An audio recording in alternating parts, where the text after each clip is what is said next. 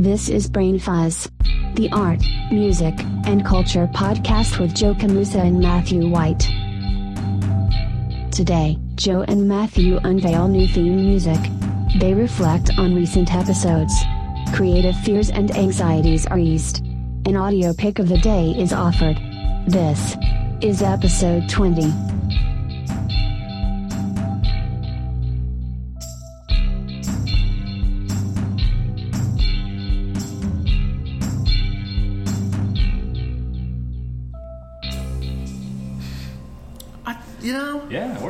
I think it's uh, it's whimsical. No, it's not afraid to have a drink on a school night.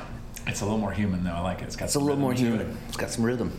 Contrast. There's a nice, uh, nice dichotomy going there with the, the digital intro. Yeah, yeah. Yeah. It's approachable, not intimidating.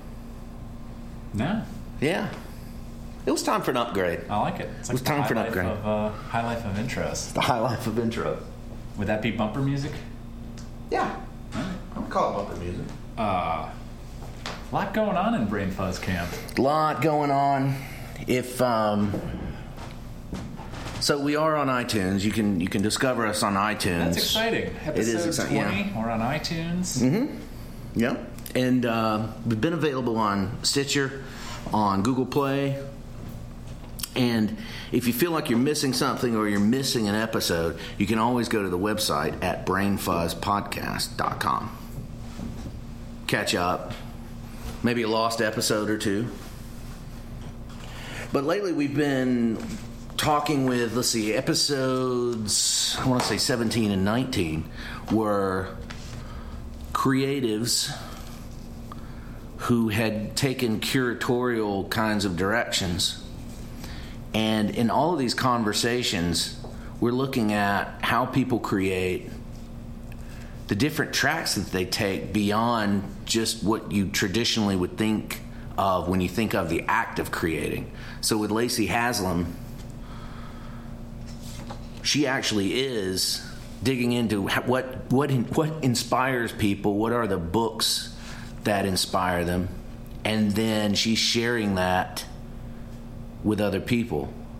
And it really got me thinking about about creating and the anxieties that come along with creating and this is something you and I talk about quite a lot off mic.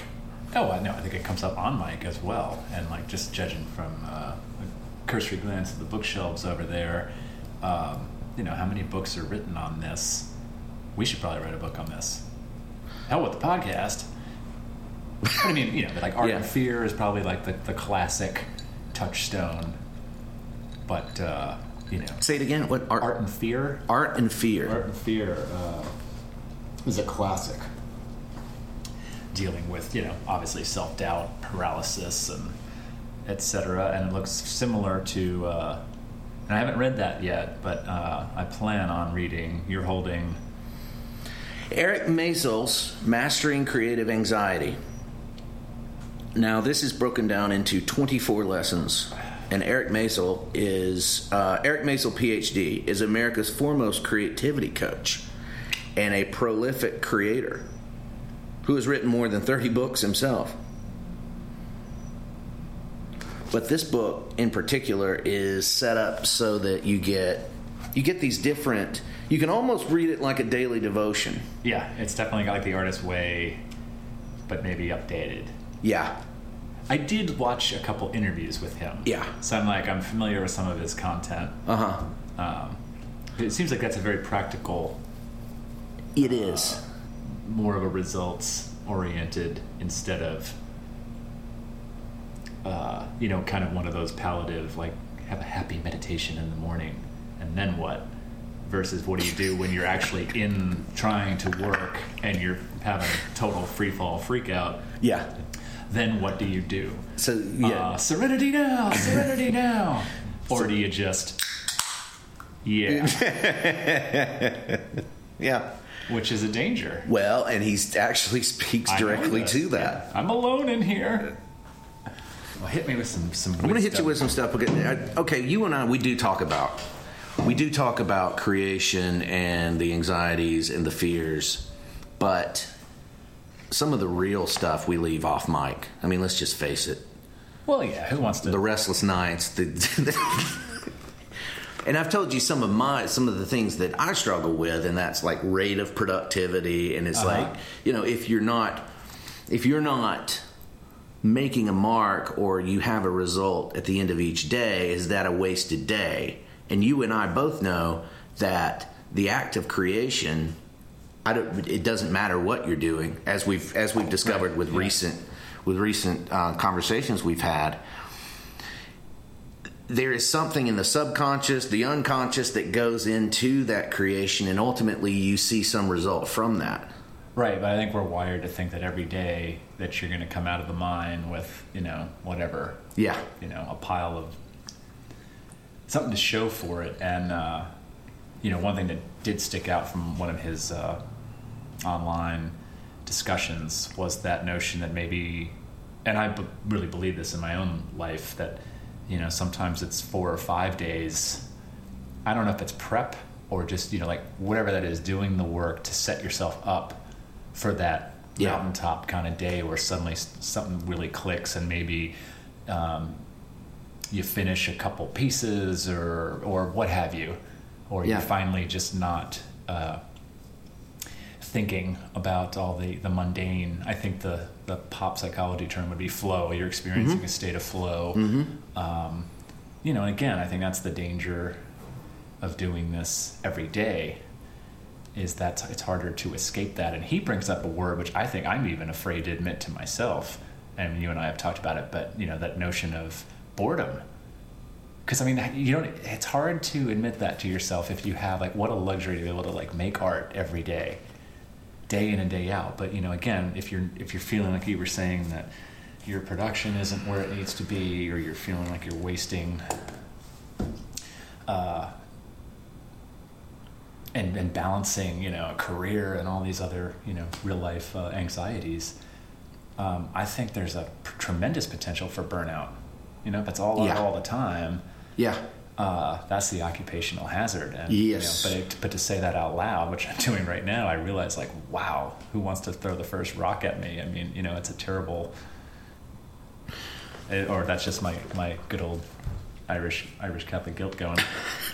Well, so he one of the, it's amazing if you actually just open this book, chapter one. You actually read it. If you actually read the book, Yeah. chapter one, he says, anxiety is part of the human condition.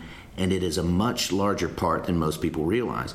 A great deal of what we do in life, we do to reduce our experience of anxiety or to avoid anxiety altogether.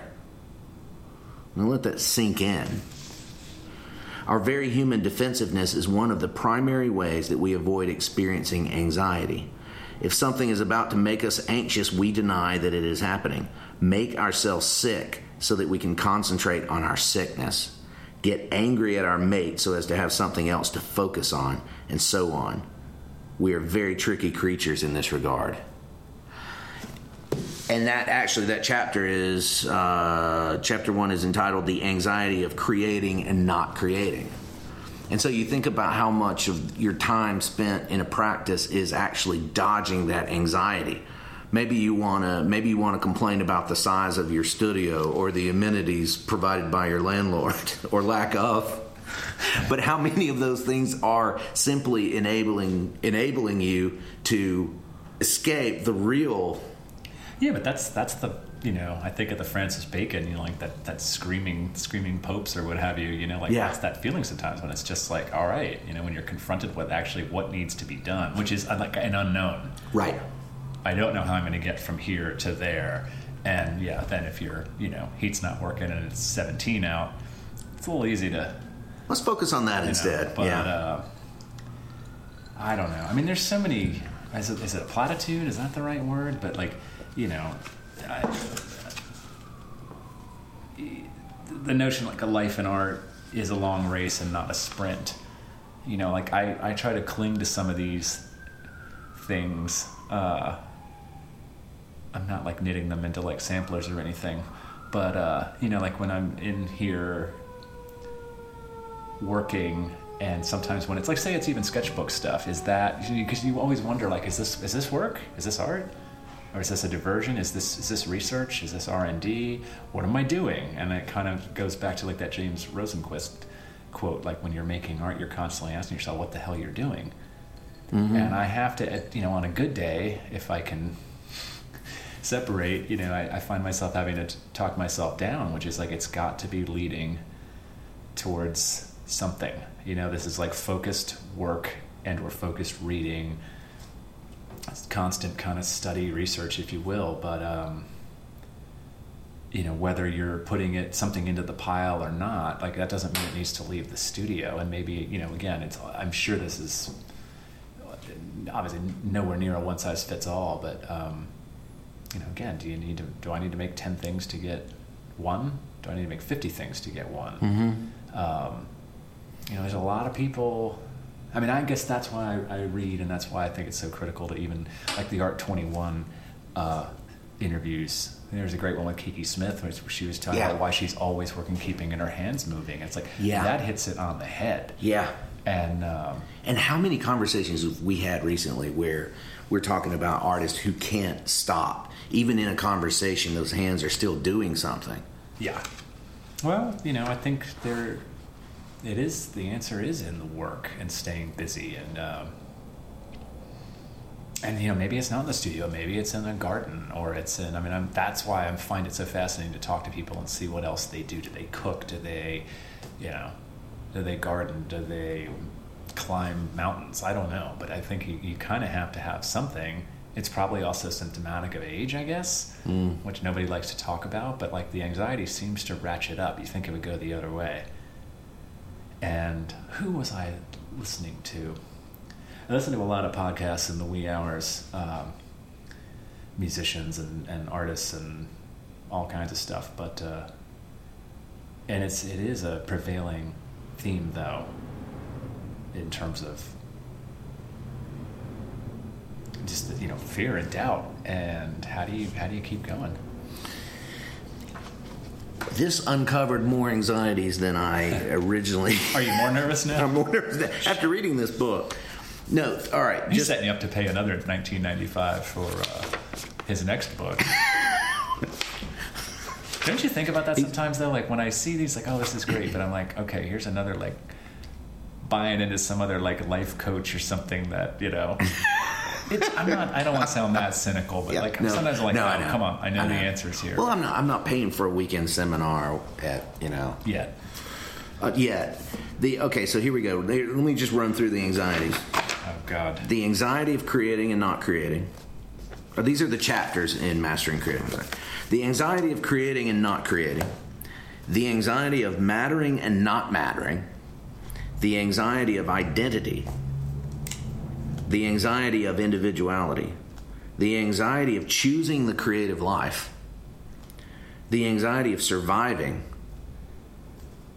the anxiety, and I'm going to cut the anxiety of, I'm just going to, yeah, the anxiety of day jobs, choosing, compromising, possibility, working, thinking, ruining, failing completing, attaching and caring, ego bruising, performing, which I think is close to what we had just selling, promoting, procrastinating, waiting. And then once you think that you've reached that success, repeating. Repeating, and I guess and the anxiety of I success. Like I really lost my train of thought there, but I was talking about like when people reach a certain level of success that it, it continues to multiply because there is that fear of repeating and or uh, suddenly um, deadlines. Deadlines become a lot.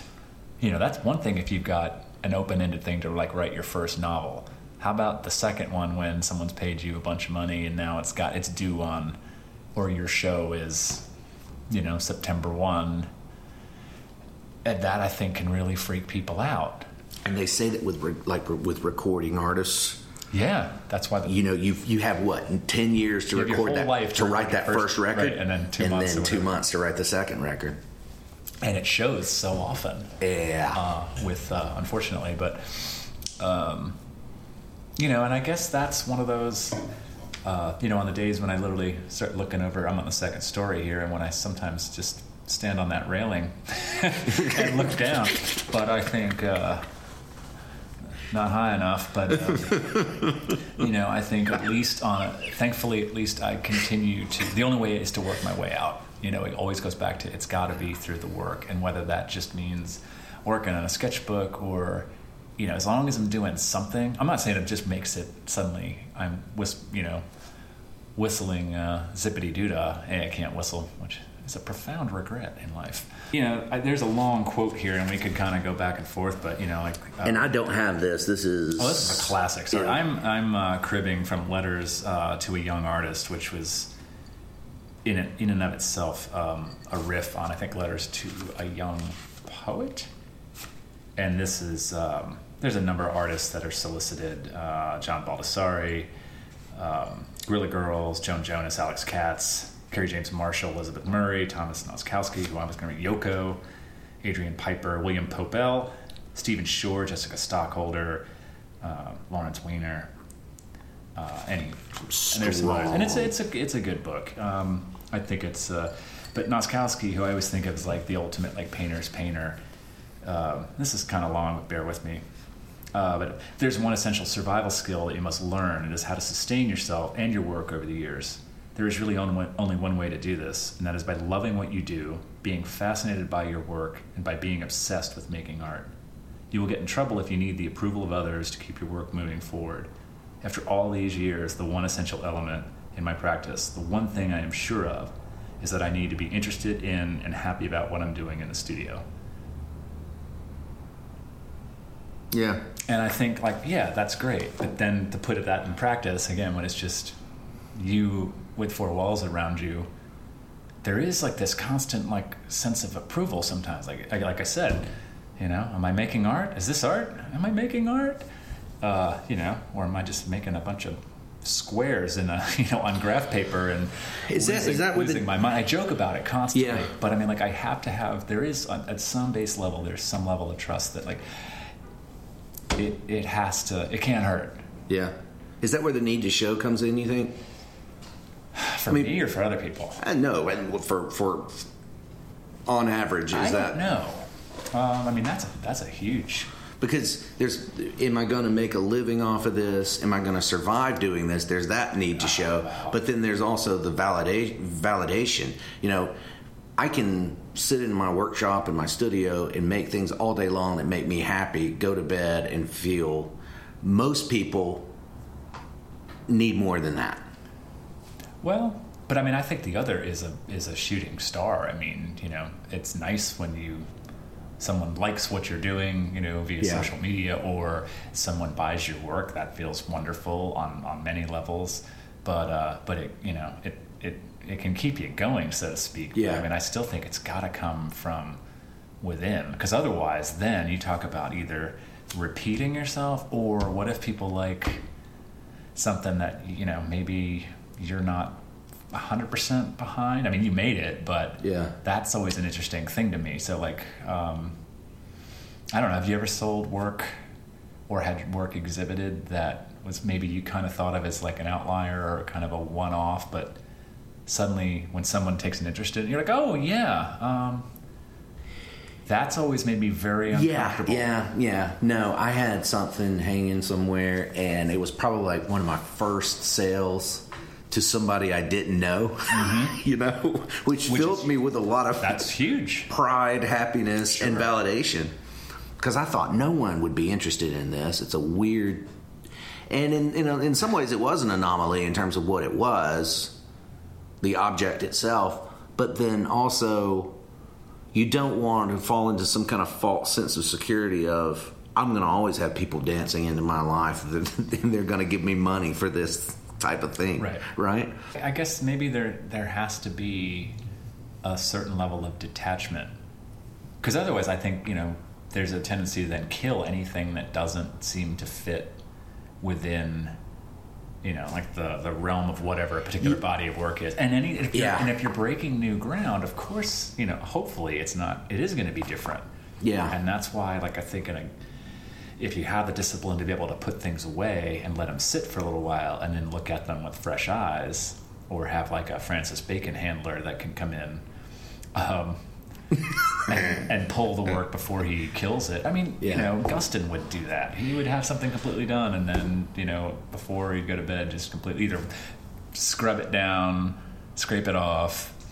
That's one of the luxuries of having people like we just, you know, you know, you think about having like an open studio and you don't know who's going to come through. And they're obviously, I've been doing this thankfully for a while now. You'd think it wouldn't bother me at all, and yet there there is this stupid anxiety that crops up just with what do I want to put up on the walls? Yeah. Is it too much? Is it too little? Yeah. Um, One of the uh, one of the anxieties here is the anxiety of this is like brain fuzz therapy. Is this a new section Yeah. where we just like, what's troubling you, Matthew? well, we're going to be What are you offering a uh, weekend seminar yeah, At, you know, we do uh, private creative coaching. In the mountains in the Blue Ridge Mountains. It'll be uh, a combination of yoga. So this is important because it's also going to be a segue. No, the anxiety of identity, chapter three in Eric Maisel's Mastering Creative Anxiety. Once we begin to really fall in love with a creative discipline, we begin the process of identity formation and begin to call ourselves a writer, painter, filmmaker, musician, singer, actor, and so on. As this process unfolds, we begin to add more and more pieces to this identity, sometimes for good reasons and sometimes not. We may add heavy drinking and don't need anybody to our Ernest Hemingway version of our writer identity or manic depressive and highly sensitive to our Virginia Woolf version of our writer identity. Not so much because we are those things, but because we somehow think that they belong to that identity. oh, I think that's- Right. Yeah, it's totally there. Yeah. It, how do you preserve that core of that purity in the act of creating and building the thing that you want to see? What's pure purity and truth? Those are like that. I just am like, there's no purity. There's no truth. no, I'm. Oh, you. la- I'm serious. But Okay. Yeah. No. No. You're. I, I I, didn't. I didn't. I wasn't going to go that deep. But you're right. no, but I, again, those are these myths, you know, Yeah. of like whether you wear the the red beret or not, or uh, you know. no, but that's like the, these myths of creativity, and I just think like to to free yourself of some of that stuff because like what Maisel was talking about in, in some of these books, which and, and it's in a lot of them. Like, I thought it was freeing to hear for once someone say like maybe like as he called them like morning pages, and I guess mainly for writers. And if you're doing that to like prime the pump, yeah. uh, you know, like, but the caveat is maybe that becomes a crutch, and you're spending more time on that, or leaving the good stuff in quote these, you know, morning pages, scrap notes, what have Yeah. you, versus doing your own work. For an artist, I think that could be like sketchbooks sometimes get really precious, and uh, it's like, yeah, but sometimes you got to get out of the sketchbook and actually, you know, get in the into the what's on the wall, or you know, it's almost like a practice game type situation. Um, you know, so I, I don't know. I guess I'm just really always on guard for like trying to not get into ritual and all these like just myths around it. Like I don't. You gotta kind of have to dance around the fact that every day, if you're gonna try to make something like. If you're trying to do this cookie cutter approach, I write five pages, have a bowl of bran, go for a walk. Yeah. You know, like I, after a while, like that's not going to work. And then what do you do? Oh, I start drinking at noon, and uh, And then I start drinking at eleven. I approach the hive from the side. Um, I don't know. Like I, there is no. I think that brings us to I'm getting really anxious. And now, the Brain Fuzz audio pick of the day. Iggy Pop's "The Idiot." Wow, where'd this come from? Oh, so several reasons. When we were in Savannah, I picked it up finally on vinyl. First of all, That story gave me anxiety. Yeah, it did. And cops. And then cops right yeah, around the was a transitional area of town. Oh, it was fine. No, Iggy Pop's The Idiot. It was actually his debut after the Stooges. Okay? Uh, it was the first of two, and, I'm, and actually, this information, expository information taken from Wikipedia. It was the first of two LPs released in 1977, which Iggy Pop wrote and recorded in collaboration with David Bowie. That's a classic story of those two meeting. It's uh, okay, so widely regarded by critics as one of Pop's best works, but generally accepted as not representative of his output. Which may be why, yeah, which is one of the reasons it's my favorite because I really am not an Iggy Pop fan. I'm I, I I'm not an Iggy Pop fan. Stooges? Not a Stooges fan. This album, a little different. China Girl, the version of China Girl on The Idiot, I much prefer to the Bowie version. I, I mean, I have to say, I'm not familiar with this record. Okay, I'm telling you, listen to it. It's crazy good. So Bowie had that like four or five years before he released it. So, yeah, because 77 and China Girl was Like early 80s, yeah. And Um, Stevie Ray Vaughan playing on that. oh, that's right. Which is stupid. That's bizarre, crazy. Yeah. But Yeah. absolutely bizarre that he was on that record. So he wrote and recorded in collaboration with David Bowie. This is generally accepted as the first, the unofficial start of the Berlin period for David Bowie, right? Which the Berlin trilogy includes Low from 1977, Heroes 77, Yeah. and Lodger in 79. Listening to The Idiot, it all comes together. It makes sense.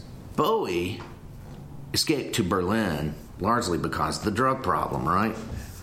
It's. Which is one of the worst places to go if you're escaping a drug problem. And which he later in, in interviews acknowledged that that was not maybe the best choice. Where would be a good place to go in 1977? yeah, right. China Girl is the most obvious when you listen to China Girl on this, and then actually appeared later on 1983's Let's dance. Let's Dance. yep. Yeah. Um, but Sister Midnight was reworked later by Bowie as well, and it became Red Money on Lodger. Okay. Now, why are we bringing this up today? Besides the fact that I bought it on a recent on a recent deep dive, Stooges had been gone for two years. Iggy had pretty much become non-existent. Checks into a mental hospital on his own.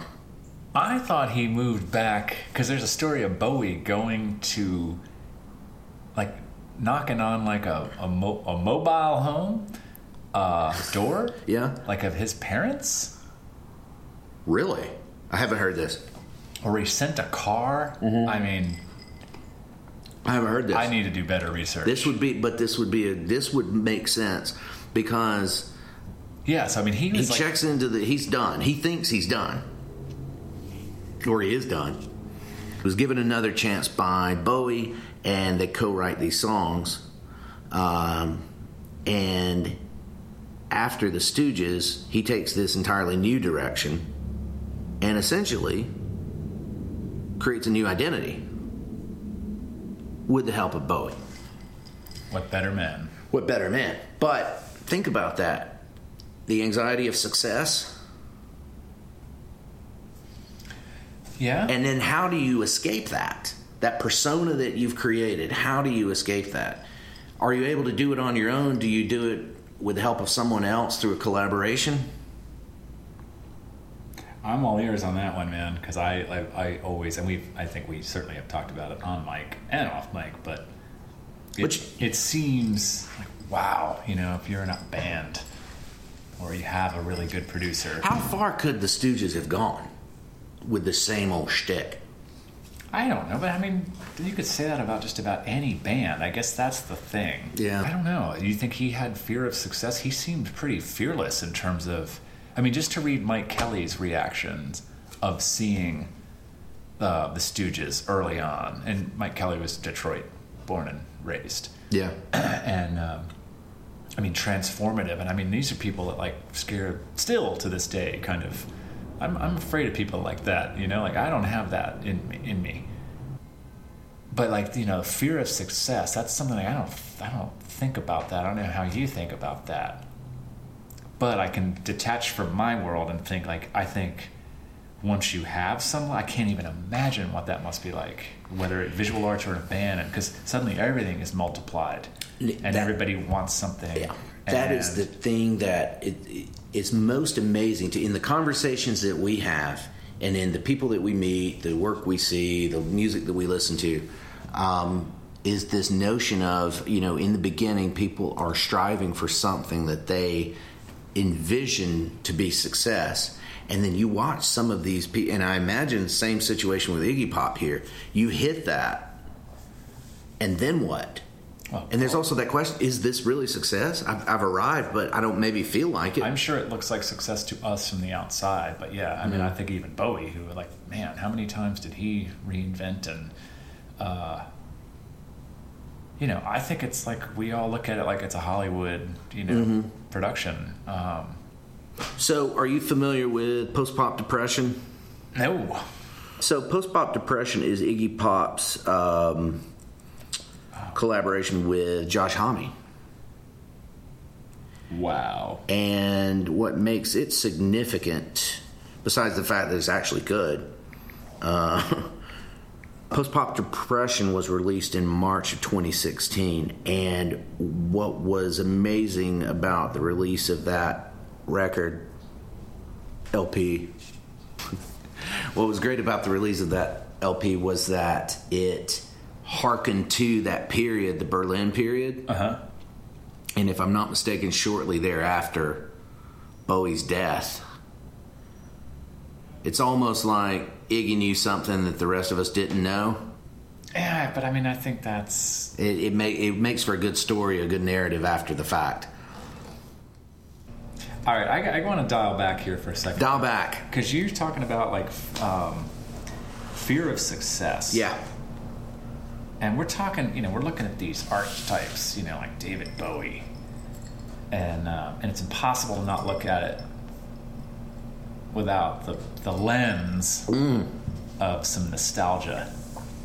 Success is also one of those things that is like this horizon line. And is success David Bowie or um, I had a good friend Or recently. Or is success paying the mortgage? Or is it just, you know, getting out of bed? Uh, Or having a bed? well, of course, Yeah. on a base level. But I mean, no, but seriously, um, seriously, honestly. Um, but you know, like I had a, a good friend just you know politely remind me, even in my own life, you know, like I don't, I don't feel like I'm an abject failure. I don't think of myself as like, oh my god, look at my thriving career. But sometimes maybe you kind of have to look at things on paper and to see, you know, how far you've got, or, or Yeah, you know, yeah, pull a that's true. drawer out and look at some of the older work. But Yeah. so I, I don't know, like, what, where are you going with that, you know, fear of failure in terms of, you see it in terms of like something that's a, a saboteur? You know, like you certainly fear there, there are those that seems like That's self sabotage? versus deal with, you know, the minute they think they might be getting somewhere. I mean, the art world is certainly full of No, I, you know it's weird because there are so many different. I think people. I think that the goalpost keeps moving, and that's the most dangerous part of it because so many people think that oh well I'll succeed when somebody I don't know buys my work because I've known good good well I've known teachers Yeah. that later I found out no one had ever bought anything. But is that success? That's the thing. I think it's different for everybody.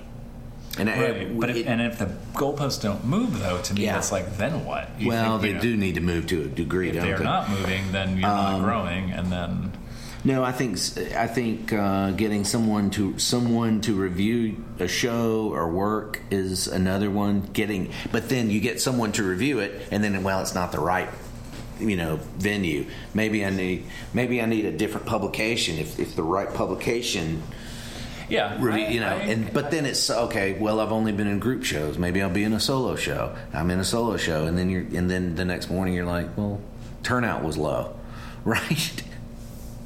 That's So true. it's so I think the, the the trouble with success is is um, first of all knowing what success is, but then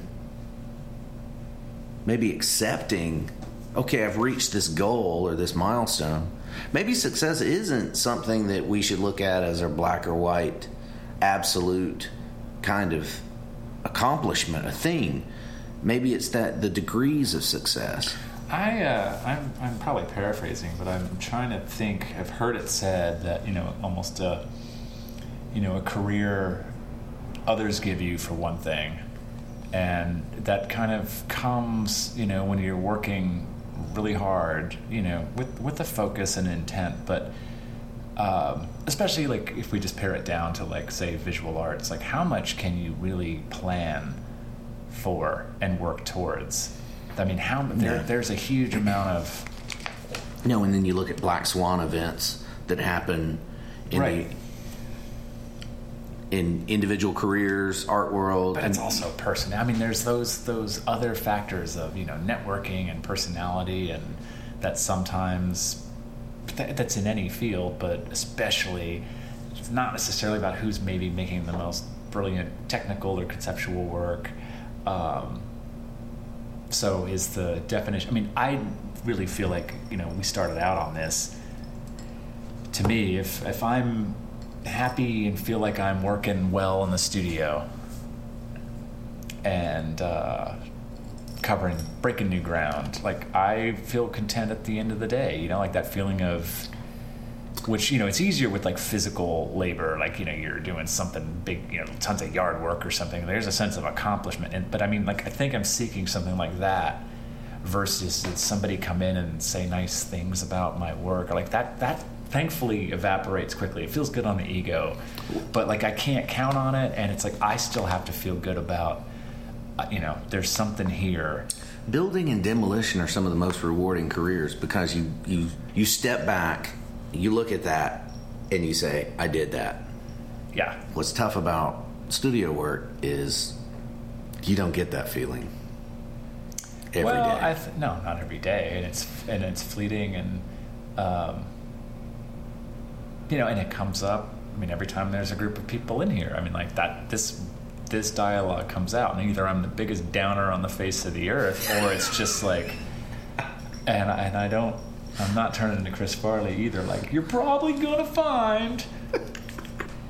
So it's a tricky, you know, uh, dance to find find inspiration and find people like you know like it's great to find say a record and i usually am finding it from music you know uh, and you see how they what face down you know adversity but it's you know unless if it's written well otherwise if it's like a bad vh1 behind the music you know there's it's just like too quick with the denouement and suddenly it's yeah, yeah q bon jovi living on a whatever um, a prayer. yeah i think it's it's it's so you, earlier. I thought you were going to say that it was it was a tricky dance on a slippery slope. I was starting to Where mix you going? serious, uh, Mix some metaphors, Yeah. yeah. Um, Connect with Joe and Matthew and find out more about this and other episodes at brainfuzzpodcast.com. On social media, share your thoughts and comments with hashtag brainfuzzpodcast. Now, get out there and fuse those dichotomies.